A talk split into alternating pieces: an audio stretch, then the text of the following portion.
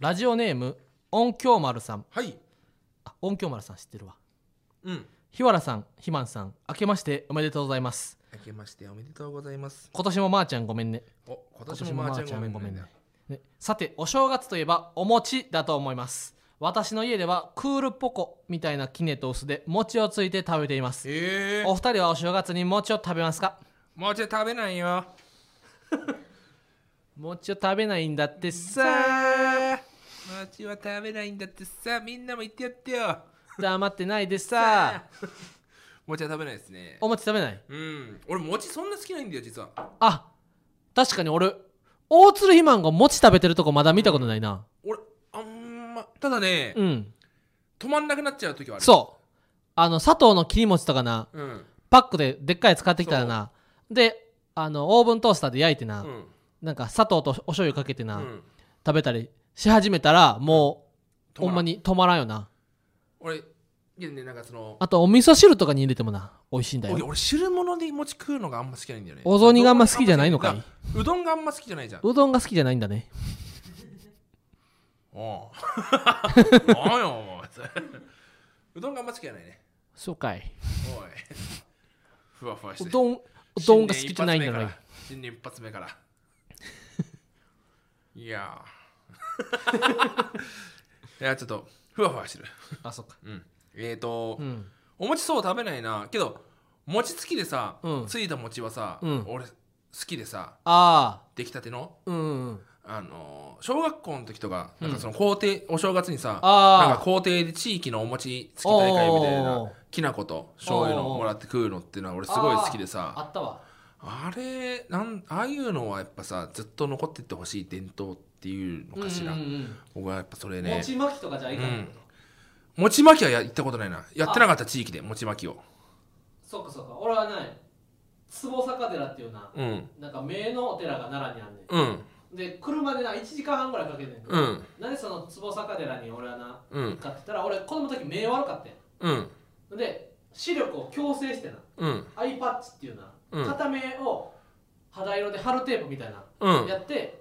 えー弱い方の視力をうん弱い方の目だけで普段生活するみたいなで目の筋肉みたいなの鍛えて視力を矯正して1.01.0おおすいごいでありがとうという意味で坪坂寺になうん毎年通っててなうんほんでそこで餅巻きやってたわ、うん1月1日とかに行ったらえなありがとうって意味で坪坂寺に行ってたのえどういうこと目良くなってありがとうこれからも目よろしくねっていう意味で、うんお参りで坪坂寺っていう目のお寺に行ってたあ目のお寺なんだそうそうそうそうそうあーごめんぜ全然意味わからんそのあ坪坂寺でそういうなんか目の筋肉を鍛えるなんかそういうのや ってる今そうやってるから坪坂寺でありがとうって言ったと思ったら関係ないんだねそのいやい単やいや純に目を良くしたいっていうことで坪坂寺まで行ったらあとは調べるやろ知らんよそ んなの坪坂まあ、まーちゃんごめんねまで行ったらさ、うんあとは自分で調べるしさあ確かにな坪坂寺まで行ったらうんあとは自分で調べ調る、べへんわ関西の方がさそういうなんか寺院が多いじゃんああそうなのあまあそうかそうと思うけどね東京ってまあしでもコンビニの数と同じぐらいお寺の数はあるそうやっぱ信じらんないよねでも全そ然れはな多分なあのもうちっちゃいああ祠とかも入れちゃってるかもしれなもういあの祠とかなそう道端に地蔵が1個あって、ちょっと木の箱みたいなのがあるのも,、もうそれもカウントして確かにだったら気づかんよな、うんうんうんうん、けど確かにそう言われてみたら確かに小学校の近くに3つああるなああ小さい祠、そううやんお寺、神社は結構あれやろあるあるあるあ確かに地元はだってコンビニの数をあ買ってるわあそうなんだお寺神社の方がうんそうそうそうまあそうねお正月餅はだから僕は食べないですああそっか俺もあんまひ一人暮らしするようになってからお餅食べへんな、買うんわへんもんな買わないそうそもそも餅買わないよねカビ生えちゃうし1個でそ十分う全部は食わんよね、俺でもな年賀状なもう子供の時からうん、年賀状年賀状あるやんうんうんあの今年もよろしくねとあ明けおめことよろみたいなうんのあるやん、俺あそこに絶対書く文字決めてんねんへえお餅を食べ過ぎないようにねせーのママタルトのラジオマーちゃんまちゃんこんばんはママタルトの日原洋平です大鶴ひまんです芸人ブームブームママタルトのラジオまーちゃん第34回目スタートしましたやったねー年明け一発目ですよねうんあのー、今のはさ大鶴マンさうんあのお後がよろしいようでみたいな落ちゼリフと思ったからさ、うんタイトルを言ったってことそう全然そんなことなかった あのそうなんだ僕はね大体毎年ね、 うん年賀状に書くセリフ決めてるんですほうよほうそれは一体何何なん秋だいうん嫁ことよるとかあるじゃうないんですか、うんうん僕はね毎年ねうん決めてるんです、うん書く言葉お餅を食べ過ぎないように ねそれでじゃ あ行きましょうそんな決まってズバッと決まってなかったうまいこと言ったつもりでそのまま行くっていうね、いやー確かにそうですおね餅はもう今年は食べるかな今年は食べるおばあちゃんにね今年はね、うんお餅もらったおのを送ってもらう約束あー確かにこっちももしかしたらそのサイダーさんとか岩倉さんとかまああーサイダーさ確ん岩かに倉さんってもあるかもしれないですけど僕はその、えー松竹芸能森本サイダーさんと、うん吉本の蛙亭の岩倉さんと、うん吉本のオズワルド伊藤さんと、えーあお三方とそうかそうか、えー同居しておりましてするうんルームシェアしてましてまあその仕送りとかじゃないですけどもその物とかやっぱ送られてくるんですよたくさうんん各家庭の地元かはいサイダーさんからはよくお米もらえますら、ねおおおお餅ももしかしたらだからもらうかもしれませんうんうんうん食いたいねねあそうそれで言ってそのこの前、うんまあ、それで全然言ってないねんけどさ、そのうん何やそれ大鶴イマンの大学生時代のうんお笑いサークル、明治大学うんあ木曜から僕明治大 Z 学木曜から Z お笑いサーのクル15周年記念ライブにありましたね出て、はい1期生から16期生までねそもうみんな出演してううんあれにはやっぱ大鶴イマン的にはさうん嬉しい、嬉しいよでコロナじゃなければ本当にあのままさうん、多分もっと参加して大忘年会大忘年会した確いかよになね全体のな同窓会みたいなもんじゃ言ってしまえば確かにうんだってさ終わった後はみんななかなか帰れへんかったやろやっぱ寂しかったもんただベラベラ喋っちゃったよねあであもっとそれがもっとベラベラ喋りたい人がもっといたはずよそっかそっかそっかそれこそ俺一緒にそのルームシェアしてた先輩もうんうん、うん、 OB だから、いたいや、いなかったんだよ。そあーのコロナ禍でちょっとっていうのうでんうんうん。で、あのー、15周年じゃん。うん15周明治大学年おっ笑ていサーさク、ルねやっぱさ、短って思うかもしんないけどおうさ、おうおうその、しあの、三越伊勢丹とかに比べたら、その、 まあ、三越先端とか なその大丸とかさ、大丸とか松坂屋とか、大丸松坂屋と か、そこら辺に比べたらさ、東急百貨店とかになそのやっぱその三菱とかさ、おそういうおうところにさ、財閥に比べたらさ、確かにす少なって思うかもしれないけどさ、うんサークルが15周年って相当でさうんやっぱそのダイヤモンドの野沢さんもいたんですよダイヤモンドの野沢さんダイヤモンドの野沢さん面白そう優勝の、あそう1月5日やったらな、うん、もう言っていいからそ面白そう優勝しダイヤたモンドの野沢さんダイヤモンドの野沢さんとかさ、う、うんえー俺もいたいてさうだダイヤモンドの野沢さんが2期生なのよん、2期生ねで俺が6期生なの6よ期生であの中 MC が野沢さんと僕と現役生の14期生のおお子でさ、うんやっぱそのびっくりすんだけどさ、うんやっぱ野沢さん 32?4? え三野沢さんはあだ俺の大島よだの4年先輩やから33か33かからもう33でさおー俺29じゃんおお20歳とか21歳のさおーもう10個違うような子がさうんいるわけじゃんおうおうけどそんな感覚は全くないのよああなこっちはおうおうおうもう同年代の感覚で話しちゃうの よサークルの後輩と思ったらおうおう二個下みたいな感覚で話しちゃうのよ後輩ああをなるほどねけど向こうからしてみたらさうん10個上なわけじゃん確かにあの大学生の18歳19歳ぐらいの時のさ、うん29歳とか33歳の人ってさ、うんもじじいうじゃん昭 和昭そうあしょ俺らのだって10個はもうもうもちろん昭和もちやろもんん昭和やから、うん確かにだからその感覚だからこれはもうだから個人の感覚じゃん昭和って思っちゃうおーだけど平成と思っちゃうかもしれないじゃそんっいかずそれっかそっか俺たちのことほうをほうほうほうあのだからなんかやっぱなかなかたどたどしい会話というかあー現役生とは、うんうんうんうん、いやそんなたどたどしくなくていいよと思ったんだけど、うんなるわなと思って逆の立場になったら確かにうん、お笑いサークルといえどもないえども共通点があっても、芸人ならまだあれだけどまだ言うとやっぱ現役生だから芸人になる子の方が少ないしああそっかそっかみんなやっぱその青春としてやってるわけだかうら、んうんうんねでもさうん俺らもさ、えー、2016年4月にコンビ組んでるわけだからさ、うんえー、言ったら大学で言ったら来年の3月あ今年の3月でもう卒業してるってことやろそうそうそうそで4年間しかさお笑いせえへんってさ短いよな、う短いだって全然仕上がらへんよねその、うんやっと5年目ぐらいからさようやくじなんゃかんようやくそうようやくあの目がだから早い方がいい坂前かみたいなさその分け分け目みたいなところに行くわけよ、ようやくようやうくんなうん長いよね確かにうんで大学す大学の4年間だけお笑いするってその大学生の時は長いと思うけど、うんお笑いやったらな本当短いあっとあいうっ間という間やな、うん、だから現役生のネタもさなんかその、うんうんちゃんと全組出れるわけじゃなくてまサあねークル内でネタ見せとかがあって、ほうほうほそれでえ、評まあ、価選ばれ高かったた評価高かった子が出るってことで、おうおうあの1年生のうん倉敷ってコンビあの大鶴マンも薩後輩で摩川さんも太鼓判やった太鼓判いや倉敷めちゃくちゃ面白かったおわー1年生で確かにここれ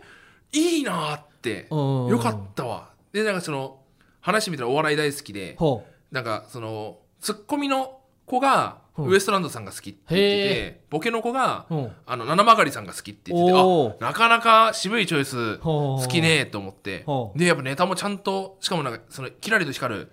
うんワードセンスというかなんかほうほうほう発想も含めて、なんか千手観音のネタやっててさああうんうんなんかそのモノマネもできるんですよって、うんあの千と千尋であの湯婆婆のモノマネできるんですよ、かまじいやれよとか、なんかそのああなんうかんいいいいいいのよなんかすごい俺はうん倉敷めっちゃおもろいと思ってほ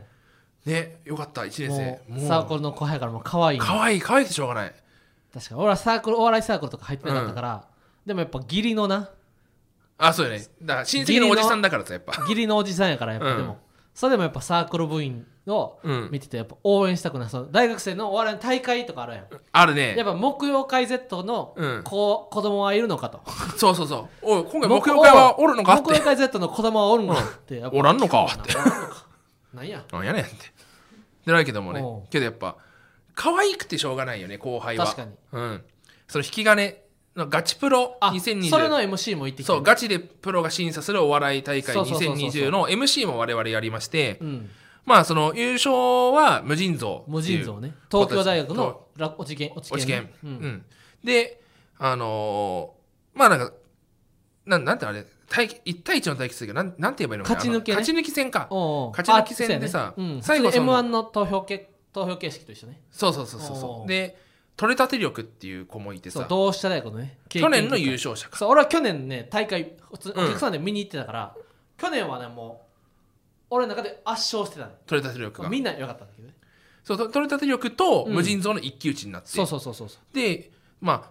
どっちも面白かったんだよね、う,、うんうん、そうで取れたて力終わった後さうんその取れたて力うん俺はだからそこで初めてに近い感覚なのが取れたて力があったのはおうおううんであのアドバイスもらっていいですかって来あたー瞬間にもう大好きって可愛いって思っちゃった可愛くてしょうがないああ全然さ多大の多大のサークルの後輩でほけどなんかそのとにかく何でもいいからなんかその誰でもいいからうなるほどアドねバイス欲しいみたいなそそうの姿になんか心打たれちゃって俺は決勝の MC 行ったねんけど、うんそのおひ夕方 6, 6時から決勝戦うん大学生我の大きい大会ねで1時から準決勝があってそうそこで勝ちで上がった16分の8が決勝に行けんねんけど、うん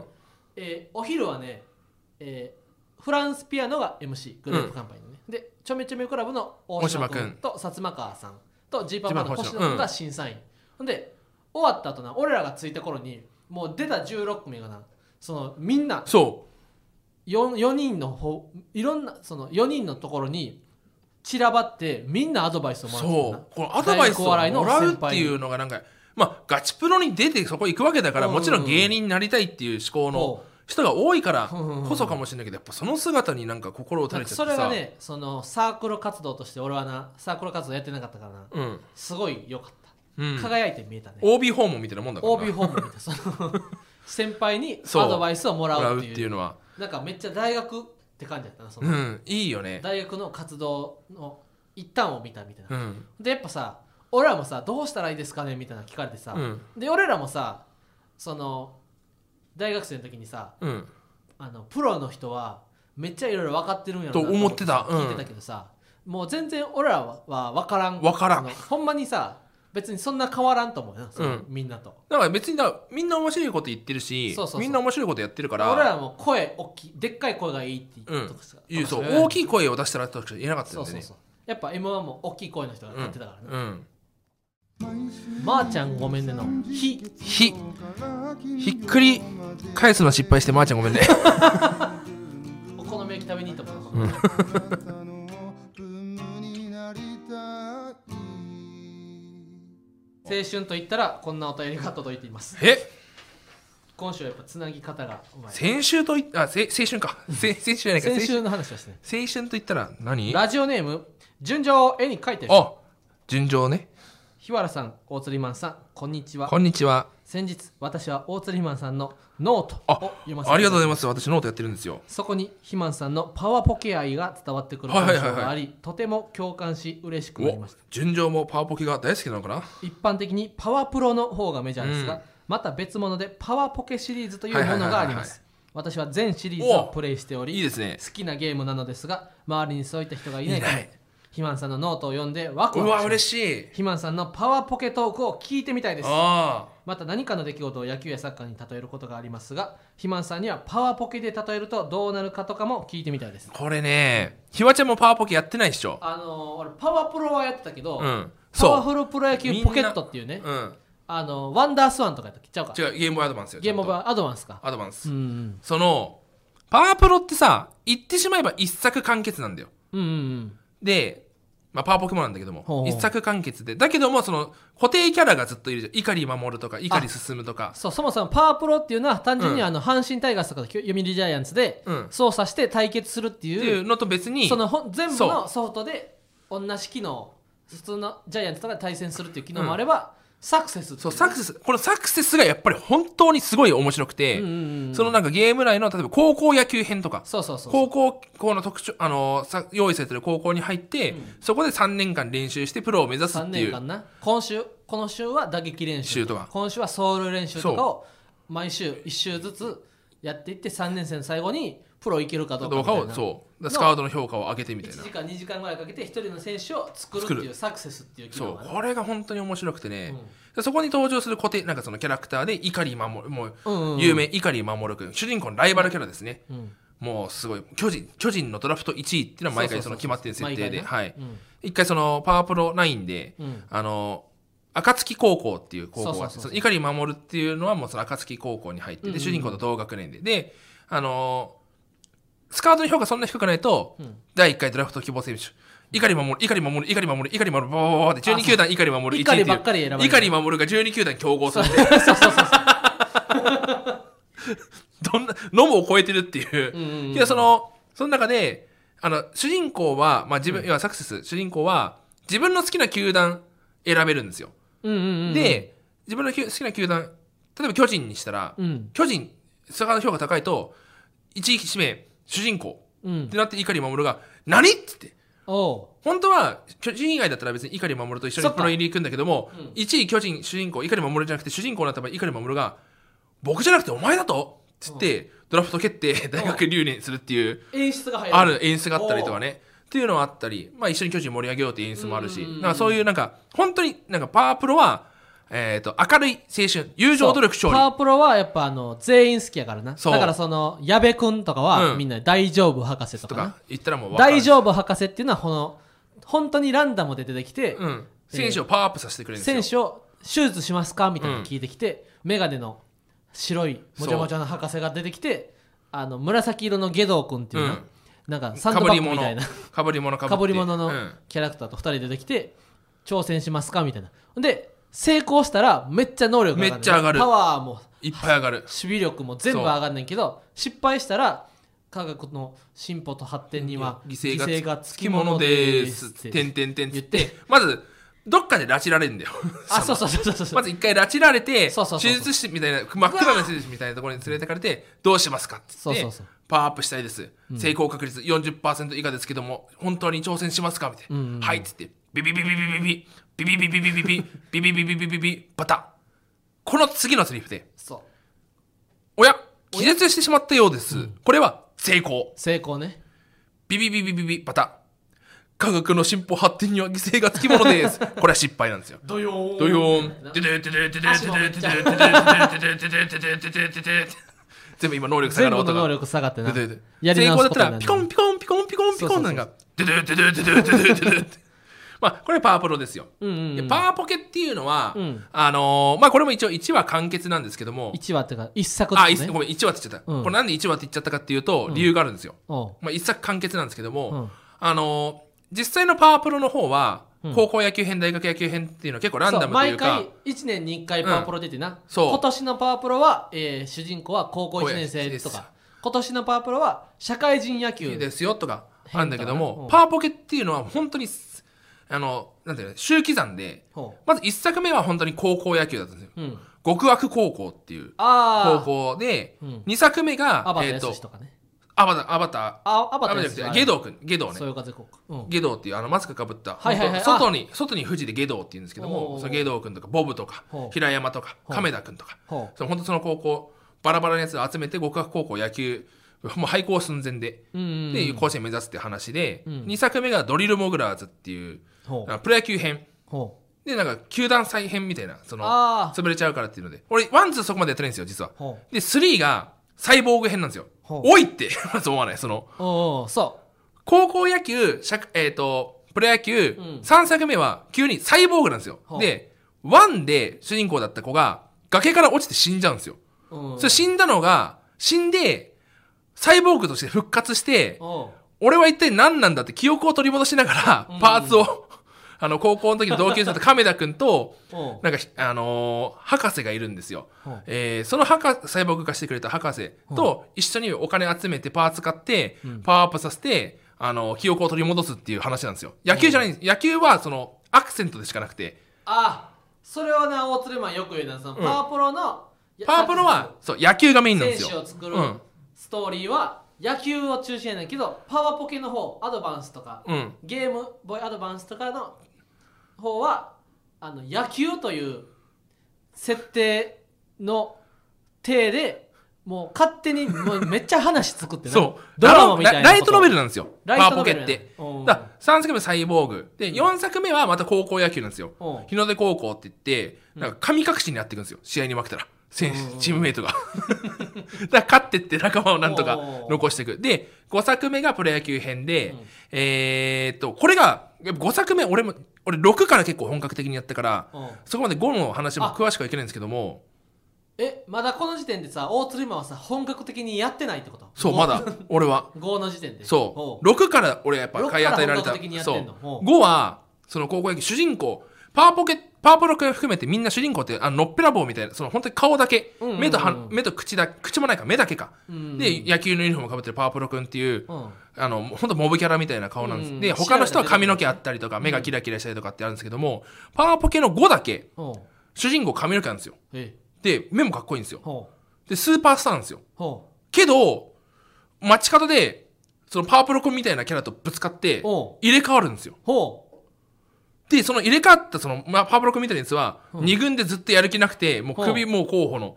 おーだだらしない選手だったんですよほう。で、入れ替わってだらしない選手だった方は、自分は急にスーパースターになったからおー、めちゃめちゃ天狗になるというかもう、なるほ普ど通ねに試合やっていくんですテンショ。よン上がってで、主人公その、野球大好きなんですよ。だからおー入れ替わってもうボロボロの、全然じゃないかっていうので、おー鍛え直してお、パワーポケで3年間なんですけど、毎お回。3年目に日本シリーズで戦うんですよ。ほうその入れ替わったやつとほ。うで、その入れ替わった方の相手が、お前がここにいるっていうのが俺の人生を否定してるんだよっていう、その、ほう俺はもうずっと2軍だったのに、入れ替わってせっかくここまで来たのに、お前がそうやって努力してほう、日本シリーズ来たってことは、俺の今までの人生を否定してるんだって言っほて、日本シリーズ戦うっていうへー、めちゃくちゃ熱い話なんですよ、これ。転生ものみたいなそう。こんなんされたらハマるに決まってんじゃんって。 あじゃあパワーポケ5の話がめっちゃおもろかっ5たは面白いんですよ。で、6がう、んなんとなくわかるけども、1高校野球、2プロ野球、3サイボーグ、うん4プロ高校野球、5プロ野球、6サイボーグって来てるけど、6なるほは、どねまた変わりだねうんこれ何かっていうと、タイムパトロール編って言タっイて、ムパトロール編未来人がコールドスリープ、 未来人が過去に行って、ほあのー、あのー、是正するってその、犯罪者が、タイムトラベラー、そうの、ほ歴史を変える犯罪者が過去に行ったかあら、時空捕まえ警そ察う、みたいな時空警察編なんですよ、6はう。おおで、なんかその、全然野球関係ないや全然野球関係ないんですよ。でん、ほなんか、輪切りバッテリーっていうう、ほあの、エネルギー革命を起こすううんバッテリーがあって、これを開発することによって未来が大きく変わるんですよほ。うで、未来人はその輪切りバッテリーが解決開発されたことによって、食糧難になって世界が変わっちゃうから、これを開発させないためにうん過去に行ってうん潰そうとするんですよ。けど、正確な未来はそれがあるのが正解だからほ、うタイムパトロールがそれを阻止するためにその、なるほどね行くっていうおうおうお。うで、その輪切り製作所っていうボロボロのほう町工場ここで本当に輪切りバッテリーができたのかって思いながらあ輪切りバッテリーの輪切りっっていうのは本当に輪切り輪っわかを切るって輪切り普通にあの平和の輪にうん霧霧とも霧あの木変に銅で輪切りっていう本当名字ああ単純にに輪切りさんが作った和和風バッテリにーそう霧の箱で輪切り輪切りバッテリーってなんだけども本当にこんな町工場で生まれたのかっていうだから本当下町ロケットみたいなもんですよおーおーそこであの出てくるキャラクターとで野球やっててうんなんか輪切りば輪切り製作製鉄所のうんあの借金をしてるその借金金融会社ほが「お前ら草野球なんかやってる暇あったらほう金返せや」みたいな言っててあなるほどあじゃあ野球で返ったら借金チャレンジしてくださいよ」みたいな感じうでああその言野っ球たらし貧乏なそ半沢直樹の鶴瓶 の工場みたいなそうそ感うそうじそうで貧乏で立ち行かなくなってる工場うんをでもその工場は未来のために大事やからうそ今みんなで野球頑張っえてえ金を稼いでそうその工場を立て直そうみたいなっていう話うそううんであって本当の未来そこでパゲーム内のクリアはうんあのーまあ、戦って本当にその金を貸し貸し付けしてる銀行おうおとうその輪切りのチームが戦っておう輪切りが勝ったらおチャラ銀行にお金返さんでいいと、う返さんでいいおうチャラでいい負けたらおう島流し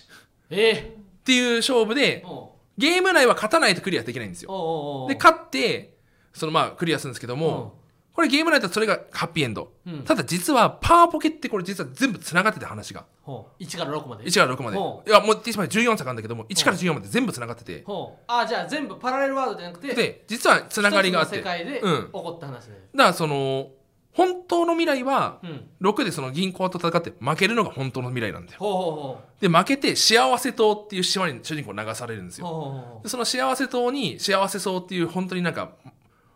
大大麻じゃないけどほうほうほもうまあ能力を増強させるけども副作用があるみたいなうおうおうこの幸せそ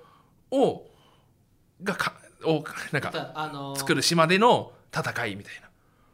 あれだドドーピングみたいなドーピングみたいなうんっていうのがあってそっから7がまたおうこれ話がどんどん長くなっていっちゃうんですけども7はその島にあバけどッドエンドかたらだ違うんですよ6のパワポケってうんそう一つの話だけど思うでしょうん、 A パート B, B パートあってほ A はその本当に野球編 B はその全く関係ない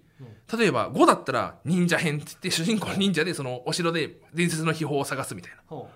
4はあと3はあのマインスイーパーで地雷ゲームっつってどんどん地雷掘ってってほパーツを強くしていくみたいなほう本当に関係ない裏話なんですよほうがあるんですよほうで6だけ関その島流しにあったうほ後の話編っていううほしそのパートでそこでせ選手をあの幸せ島い幸せ島っていうそのうほうあの島送りなんだけどもその島での生活をしてほう、えーっと島から脱出するっていうゲームなんだよ。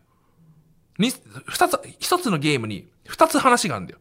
あそうなんやそふたあ選べるってことう選べるってことなの。その輪切りバッテリーっていう未来にとって大事なバッテリーをうん守る話と話と島送守りにされへれんたかったから島送りにされてうん、その変なドーピングみたいな草をを狩る仕事狩る仕事をそこから脱出するっていう二つ選べるってことそう2つ選べるほうほうほうほう全部そうなんだよでその2つの話はでよくろくろくだよけく読んだらつながってるってこと6だけ全く同じ話そのつながってる話なんですよああなるほどね他は全然関係ないんですけほうどほうほうほうで7が、えー、と高校野球高校野球また戻るわけや戻7そう123 123 123 4で7高校野球これ花丸高校でこれがパワーポケ誌で一番転換期になるほうに近い話ほうこれヒーロー編っつってほ主人公たち弱小高校野球部、うんああ今日も負けだと思ったら、うんレッドがヒーローの、ヒー戦隊ものあのレセッンドターヒーローのレッド レッドが来て「ほとうう」っつって代打でホームラン打って逆逆転勝ちするっていうでおーそこからそのレッドがその高校野球に入って「うおうわレッドがいたらうちの高校野球も強いぞ」って言っそっから始まるて試合やったらレッドしてて、まあ、勝勝てなかったのよおうそしたら次ブルーが入ってくるのよおおでおおレッド一人では勝たれへんかったからあブルーも入ってきたちょっとまあ頼もしいぞと思っておうで次の試合ありさがてえやって言ってあの勝野さんっていうほうあの先輩がほうエラーして負けちゃうのよおうそしたらあの勝野君が行方不明になってほイエローが入ってくるのようえあれってほうで次ピンクが入ってくるのよほうであのパープルとかほうブラックとかほうあれヒーローばっかになってきたぞって言っほてうだんだんだんだん主人公もともといた野球部がほ追いやられてって人ずつヒーローばっかの野球部行にな方って不明になっていくってこと行方不明にもなんないそのああ勝野君だけ行方不明になっちゃあったそう一人だけ行方不明になってそうけどどんどんどんどんヒーローが入っていっなのでて負けるたびにヒーローが増えてって自分主増えてい任でしかも監督とかみんなもヒーローがいるからヒーローのおかげで野球部が強いっつってうんもともといた野球部ないがしろにされていくんだよなるほどねで本当は高校野球行くだったけども、だんだん主人公たちはこのヒーローを追い出して高校野球に行く。ヒーロー対主人公の構図の話になっていくんですよ勝。手に自分たちのチームに増えてきそうたヒーローが追い出す最初はありがたかったけどそおとましくなってきたそう。で、俺たちも特訓しようっつって、野球練習してって、野球でヒーローと戦っておう、勝って追い出すっていう。おおっていう話でこのヒーローたちって何だったのかって言ったらそのうなんか主人公たちの勝ちたいという執念がうん具現化されて現れたものだったんだと、ヒーローたちって本当に幻やったんやそうそのヒーローは正義って何なんですかねっていう哲学の話なのよほうほうほうほうほうでなんかその黒の博士っていう博士がいるこれが主人公たちをパワーアップさせるために特訓とか作ってくれるほうほうほうほうあのー、悪黒団っていうほなんかそのヒーローと相対する敵対する組織があるんだけども、まあうんそこにいた研究者で、ううんまあしあのパワーアップさせてくれるんだけどもその黒の博士がかっこいいこと言ってくれてそのほう正義正義の反対は悪じゃなくてほうもう一つの正義なんだとほうほだから勝った方が正義とうほ悪悪っていうようなそのなんか哲学の話をねうほうほうほうしてくれるセブンそこれがれ7話これはおもころっくてかねらパワーポケは面白くなってどんどん面白くなオリってジナルのストーリーを、うんオリジナル具合を加速させていくんや、 8はサイボーグプロ野球8は編サイボーグほうプロ野球の中になんかサイボーグが紛れ込んでるぞって8はサイボーグ8はサイボー グこの中になんとプロ野球の中にサイボーグが紛れ込んでいるおうこのサイボーグをも出してると大元を探し出すっていう話でね8はプロ野球なんだけども探偵でもあるっていうほう探偵はいほうそそれが面白いほうおう シリーズもみシリーズもみ講談 社で探偵が面白いここから話はどんどんどんどん加速していくんですが急急おっとお時間が31半分しか話せないパワーボケの話こんなになっちゃうんだよねあでもなんとなく話だけ聞いてて、うん面白そうな話はあるな9が俺一番好きで9が一番好きな俺はね最後じゃあちょっと9がどんな話かだけ 9, 9はうんさすらいのクほうールナイスガイ編さすらいのナイスガイ編主人公はほさすらいなんですよあじゃあそのやえ本当に9ってことはまたあれや高校野球プロ野球できてだから変変変わりだね変わりだねだからさすらいのナイスガイほうもう本当にもうフラフラしてる野球と男かなん関係だけどなくもフラフラしてるで河川敷に子供がいてうん子供がなんか大の大人にこういじめられて要は借金取りにいじめられて子供がて借金取り自分でナイスガイが「おいおいおいおい寄ってたかって子供をいじめるなんてうんお前らなんでやつなんだ」っつって倒すんですようんで「あかっこいいやつ」ってうんおじちゃんかっこいいっつってでそこでそのまま「あれよあれよ」とその商店街に居座ることになるほで河川敷に主人公生活するんですよテント張ってうほう で話を聞くと商店街デパートができて商店街がもう潰れそうだってっうんうんうんてなってそのデパートの野球チームと商店街の野球チーム戦って勝っててデパートを追い出そうっていうその商店街の傘下になんないようになるほどね商店街は商店街で力を合わせてやっていこうっていうおー商店街対デパートの話なん商だけど店も街対デパートねこれが何が面白いかっていうとほ商店街の野球チーム弱いんですよう弱いで主人公ナイスガイ入ってきてほう主人公野球強いんですよほううわすごいナイスこ君が来てくれたらこの商店街さすらいはのナイスガイが来てくれたから助商かる店よ街はデパートに負けずに済む負けて済みそうだって言った時にそこからだんだんいろんな仲間が入ってくるんだよほうもともとなんかその少林寺みたいな憲法のお寺にいたやつが逃げて嫌になって商店街にやってきたんだけどもほう野球俺得意なんだよって言っほてうおうじゃあ君も野球やろうって言って商店街チームにその元少林寺の憲法の子が入ってきたりおうきゅなんかピエロの格好をした玉ほうの使いがうまいピエロ入ろうとかほうほうほうあとなんかカニの怪人がいてなほんうか子供たちに人気だほう俺も野球やってたカニっつってほカニが入ってくるカニ人間も入って入っるてくるもういろんな人が入ってくるほなんか急に川に溺れてるやつが「ほうあごめんな寝寝ながらスイミングしてた」っていうスイマくんって子がいるんだけど その子は「俺はピッチャーできる水んだぜ」馬っくていんうはの寝が野な球がら部泳ぐから水馬くん入ってくるほこれなんか聞聞き覚えないですかうえ商店街の野球チーム弱いけどもみんなで楽しくやってたんだけども主人公が入ってきたことによってお急になんか違う人が入ってきたまた違う人が入ってきたほうまた違う人が入ってきたそして極めつけ商店街のチームほう監督をつけたらもっと良くなるって言って商店街の会長が監督呼んできたこの監督が奈良の高校の監督なんですよえ7と言ったらヒーロー編ヒーロのー編のほでもうもうここまで言えば察しがいいかもしれないんですけうどもほう7は主人公がヒーローを追い出すっていうおうおうおうその追い出す側の話なんですけども、9は追い出される側が主人公になってるんですよさすらいのナイスガイがうん商店街に最初に行ったらそうレッドみたいな感じで来たそうわけレッド見てきて張っておうってでまあ一応和解して進むんですけども7と9って実はその対比じゃないけどもおうおうおうそっち今度ヒーロー側の視点のほ葛藤というかうなるほどね描かれてる話なこんっですちはよ良かれと思ってほこれがすごいよくできててうほうで実際本当にな Q の主人公はレッドじゃないかっていう話あーながるほこどれねさすらいのナイスガイはこれ濃厚まあ明言はしないんだけどもほぼ確定へえっていうねこの連続でやるとすごい面白いなるほ話どねなんですよ、面白そ長々と話してしまいましたけどもういいやんうんよかった面白い10以降もどんな話かだけ聞きたいその俺パワーポケをうんなんか自分で勝手なうん2時間とかやるのはうんめんどいけどあしんどいけどもそのどういう話があるのかだけうん聞くのはいいななるほどねで 10, 10が 10もいけるまあ軽く触るだけうん10はうめちゃくちゃ超能力者出てくる ん10は超能力者10が本当にある意味パワープロを変えた大きくあえそうだよもうめちゃくちゃ重力使いとかへえで1111がうんこのプロ野球編ねうん11はランプの魔人が出てくるうん何かっていうとなんか主人ランプの魔人が出てきて願い事見つかないよって言ってほうあじゃあえっ、と一軍出たいとうん活躍したいと優勝したい、うん分かったじゃあ1年目えっ、と一軍に行きたいじゃあ一軍にいらなかったらいけなかったら君は死にますって言ってそのランプの魔人は叶えてくれるんじゃなくて叶え自分の力で叶えられなかったらうん消滅しちゃうって自分がその叶えあー願い事した人が、だから死に物狂いでやっていくっていう逆や話逆そのランプの魔人を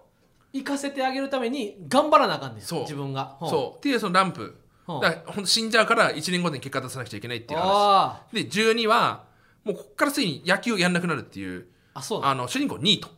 ほんと就就職職すはだってまた変わりないもんね代わりだねうん主人公就職するんだけども、うんえーあ就職できずに就職難民うんで同居人と一緒になんうかん生活してるっていうほうニート編ニート編そうでその電脳野球っていうのがあってほうなんか電脳野球をうんして野球やってると、うん負けたらうん